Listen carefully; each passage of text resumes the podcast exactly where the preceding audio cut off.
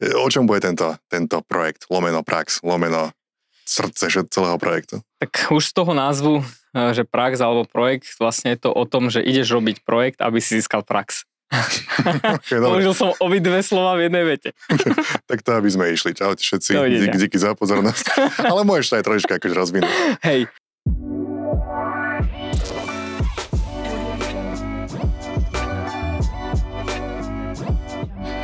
Dobré ráno, či večer, alebo kedykoľvek. Čaute všetci v podcastovom svete. Mne hovoria Jablko, ja programujem, učím ľudí programovať. So mnou, ako vždy, je tu Gríši. Čau Gríši. Čaute. Gríši je veľký CEO, všetko možné. A taktiež sa montuje do vzdelávania kadejako. A toto je náš podcast, volá sa Moderná škola, kde sa bavíme jednak o tom vzdelávaní, tak konkrétne, ale všeo, respektíve tak všeobecne. Dokonca som to, vieš, potreboval by som dovzdelať, aby som vedel, čo znamenajú slova. To je ako prvý. Možno mi s tým pomôžeš dnes. Pokúsim Veľmi sa. všeobecne o vzdelávaní sa bavíme o rôznych témach a konkrétne o novovznikajúcej škole, e, ktorá sa volá Skyro. Je zameraná na technológie a AI. E, onedlho tu bude, klopka nám už pomaličky na dvere. A pomaly si rozoberáme aj také predmety, lebo tá škola je zvláštna, netradičná, špeciálna. Predmety sú možno trošičku iné, alebo ak nie sú úplne iné, sú veľmi inak poňaté. A minule sme si rozbrali už jeden predmet, e, ako sa volal Gríši? Computer Science, alebo počítačová veda po slovensky. Jo, Computer Science. A teraz si dáme niečo, čo bude taký možno taký veľký nosník toho, toho, toho celého. Okolo toho sa to točí všetko. Jo, čo to bude? Aký, aký je to predmet dnes? No, oficiálne sa bude volať, že prax, ale my to voláme, že projekt. Jo, že prax. Čo, čo znamená oficiálne, to volá prax? No oficiálne existuje taký akože zoznam predmetov, ale, ktorých si môžeš vyberať, keď nejaký predmet akože nastavuješ, že ty si prakticky nemôžeš úplne nazvať hoci ako ten predmet, akože je tam aj nejaký takýto postup, ale v zásade si vyberáš, keď to tak programátorsko z nejakého číselníka proste predmetov a snažíš sa prideliť tento názvoslovie najbližšie k tomu, čo chceš robiť. Ja, čiže keď niekto z vás tam vonku bude zakladať novú školu, takéto hobby, keď budete mať, tak dostanete číselník, z ktorého si môžete vybrať a potom to musíte poskrúcať kadejako, e, aby ste sa vošli do toho, čo štát povoluje.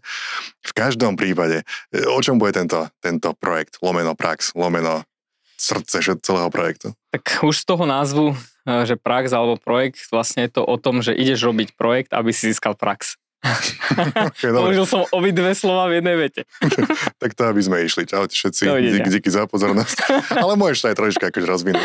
Hej, uh, no záleží, v ktorom mm ročníku sa nachádzaš, ale v zásade máš normálne dedikovaný časový fond, uh, povedzme od 2 do 6 hodín vyslovne na to, aby si tvoril nejaký projekt. V tomto prípade podľa toho, ktorom e, tom tej profilácii sa budeš nachádzať, či budeš tej vývoju hybridnej aplikácie alebo vývoju hier, tak tvoj projekt bude vlastne naj, najskôr buď nejaký digitálny produkt alebo nejaká digitálna hra.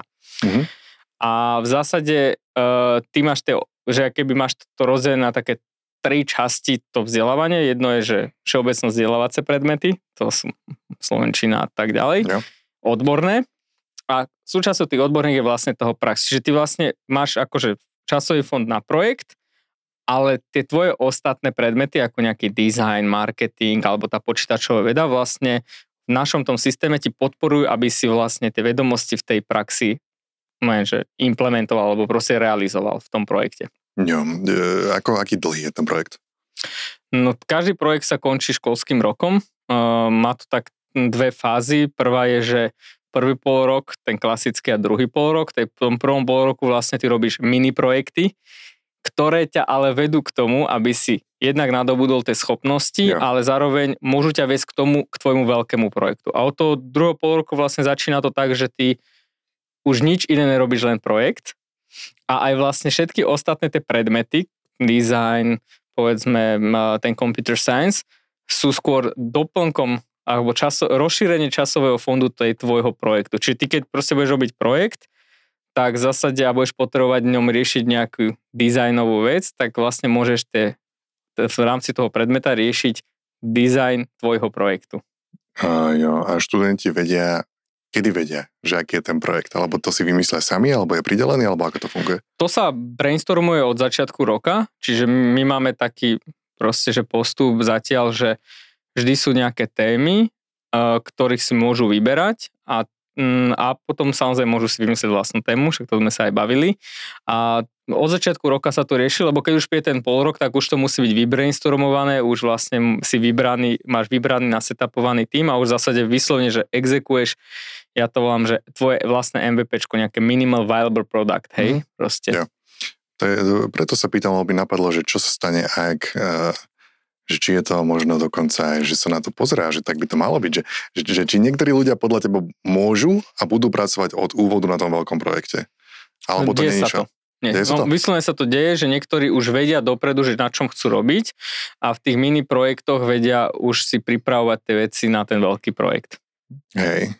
A potom sú tam takí, ktorí možno v procese tých menších odhalia, že čo chcú robiť, alebo Mm, Alebo ako to vidíš? Tak uh, ono to je každý rok iné, lebo my vlastne tým, že Skyro je vlastne variácia Open Labu, vyššia variácia Open Labu, celá stredná škola, tak my každý rok máme kvalitnejších študentov. Tento rok napríklad nám 14-ročný chalan poslal normálne, že, že hru nakodenú v Unity, kde mm. proste postavička vyšla z rozbitého lietadla, v, no má krásne prostredie, kde vlastne Noma urobila aj rozhovory tých postavičiek, rôzne nejaké tam boli questy, čiže podľa toho, že aký človek príde, vieš, čiže ty keď, keď hey, takíto hey. ľudia prídu, tak ty vlastne oni môžu aj pokračovať v tom, čo začali robiť, akurát zrazu majú nadúpaných mentorov zo všetkých stran, ktorým pomôžu to vyšviť ďalej.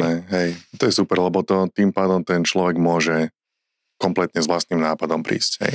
Nikto mu to nevyhovorí z vašej strany, že... Nie, že, určite nie že, že nie, nemôžeš, to si nechaj na doma a tu robíš školské veci, také, aké ti my povieme. To, skôr tie témy sú na to presne pre tých, ktorí povedzme e, nemajú ešte dostatočne skúsenosti, akože vymysleť si ten nápad, a, lebo to sú dve komplexity naraz, že vymysleť si, čo idem robiť a robiť to, že keď to máš robiť obidve naraz, však sám vieš pri tých aj tvojich kurzoch, že keď niekto nevie niečo robiť, tak ešte nevie vymýšľať ani čo bude mm-hmm. robiť. Čiže my dávame tie témy skôr ako barličky. Hej. No, dobre. A vieš dať nejaký príklad?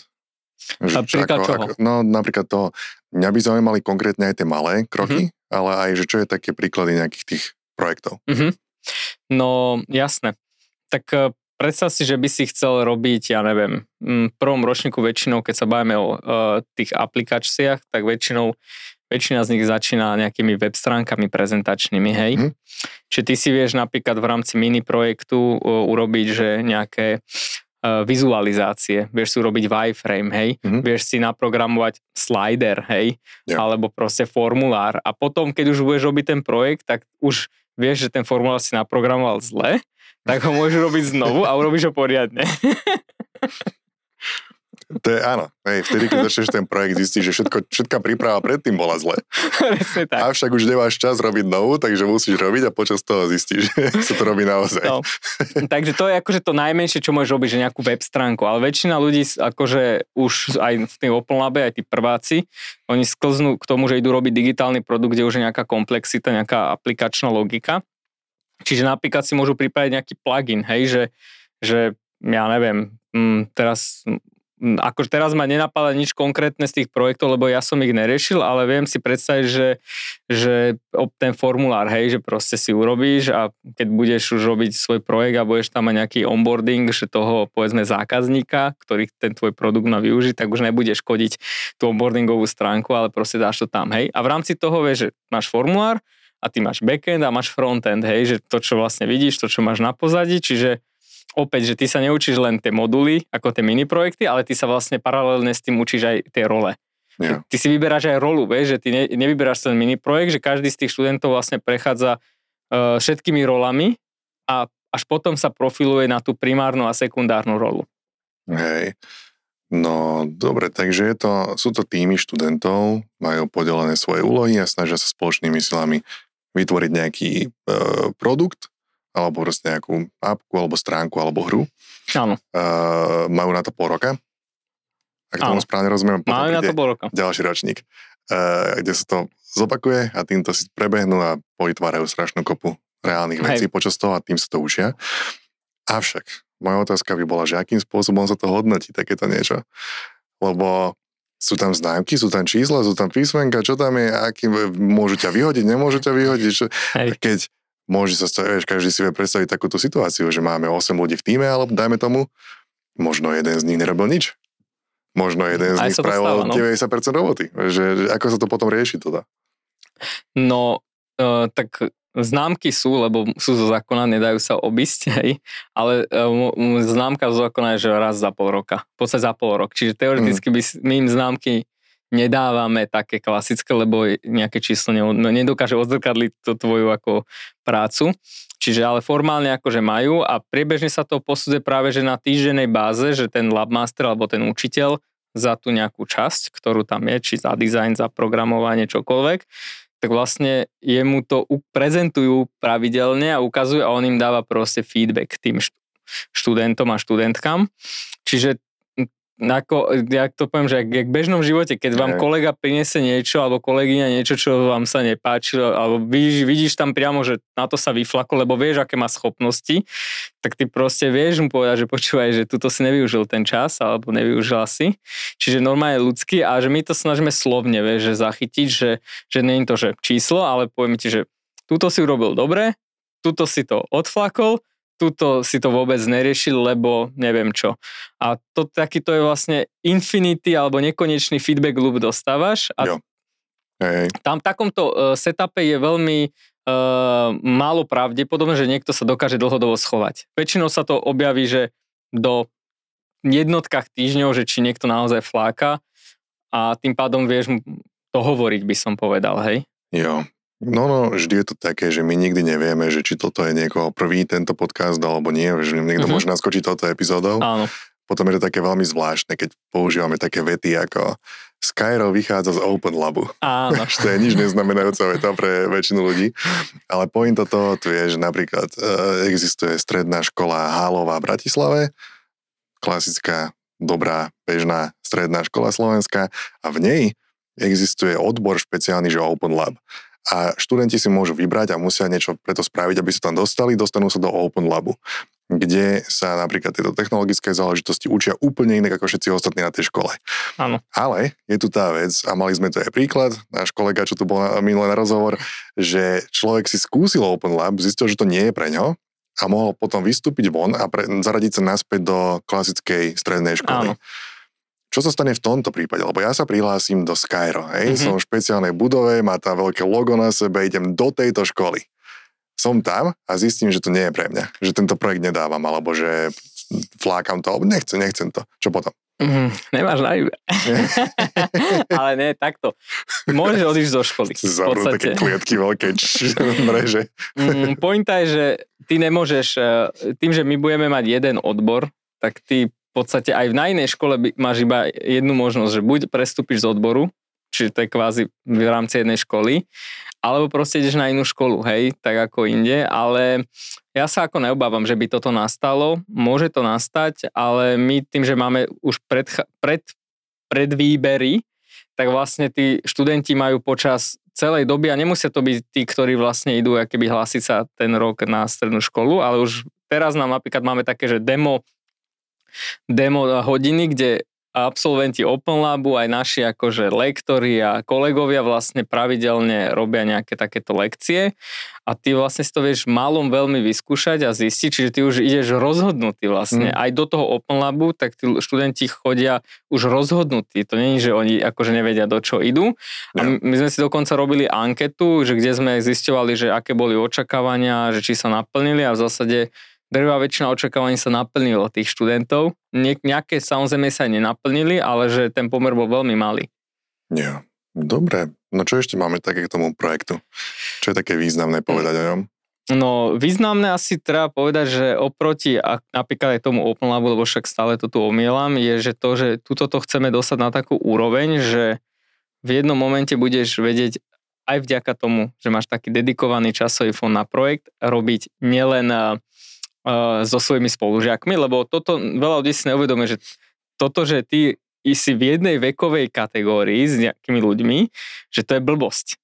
To je úplná blbosť, lebo kedysi v minulosti proste tá spoločnosť fungovala aj v tom vzdelávaní tak, že bolo pestrum, že niekto mal toľko rokov, toľko Mm. mm. rokov a že to, čo najrychlejšie sa učí človek, sa učí v pestrom prostredí, kde povedzme, ja to prirovnám k môjmu synovi, teda keďže mám čerstvo syna, že ja vidím, že že on keď sa nachádza v prostredí, a má 5 mesiacov, hej, že to je No. veľmi malinké, on sa nachádza v inom prostredí, kde sú iné deti, zrazu to, čo on robil mesiac progres, tak robí za dni, lebo vidí od skúsenejšieho v nejakom smere, že kde mm. sa môže učiť. Jo. Čiže napríklad toto je to iné, že my tým, že sme urobili vlastne jeden, jeden unifikované predmety, naprieč všetkými ročníkmi, tak v jednom momente, keď budeme mať viac ročníkov, tak ty sa môžeš skladať vďaka tomu aj do tímov a hlavne v tom druhom polroku, ktoré budú naprieč ročníkmi, že nebudeš robiť len so svojimi.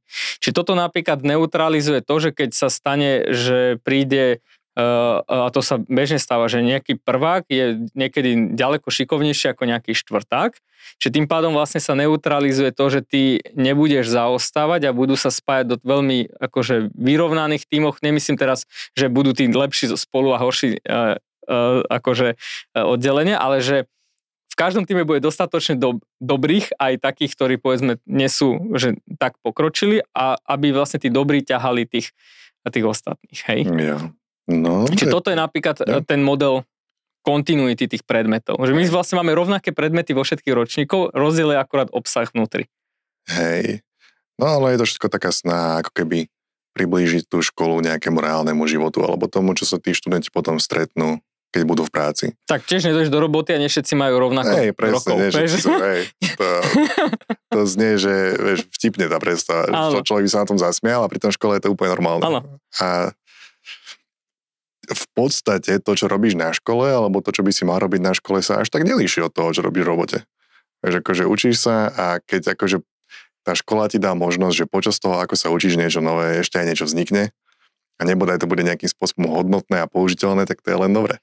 A to je druhú vec, čo by som ešte spomenul, že uh, ja hovorím o, síce o projektu alebo praxi, ale v podstate tým primárnym cieľom je, uh, že urobiť si taký vlastný svoj startupik. Hej, že to, že či či reálne akože vie, že prežije ten projekt tak nie, ale tým mindsetom, že idem urobiť niečo, čo má hodnotu a že musím to dostať do toho cykla, že dostanem to aj medzi tých zákazníkov, nech je ktokoľvek ten môj zákazník, lebo tým pádom si vlastne prejdem celým tým cyklom od toho, nielen, že tvorbu viem ako remeselník programovať, ja. ale viem aj vlastne rozmýšľať na to spoločnosťou, aké má potreby.